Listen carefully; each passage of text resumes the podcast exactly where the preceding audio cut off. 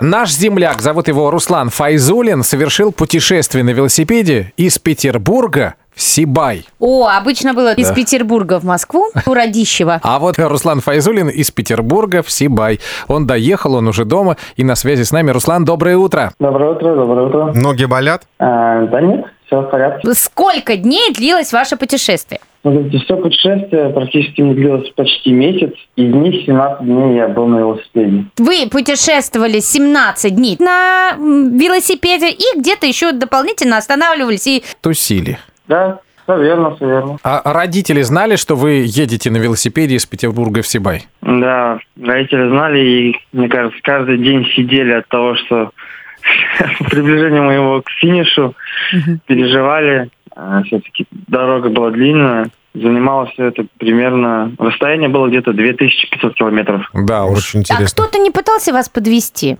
Да, на самом деле нет.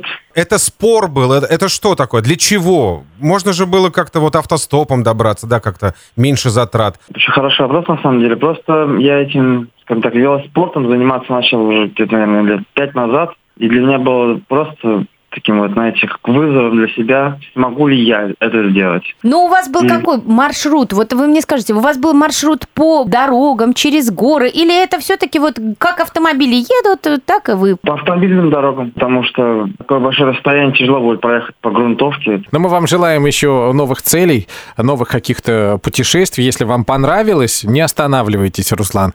Двигайтесь дальше. Спасибо вам большое. А где-то вы выкладываете все свои путешествия? Можно посмотреть? Скоро уже выйдет фильм, будет первая часть фильма на, на канале на Ютубе, название у него «Трип Батыра».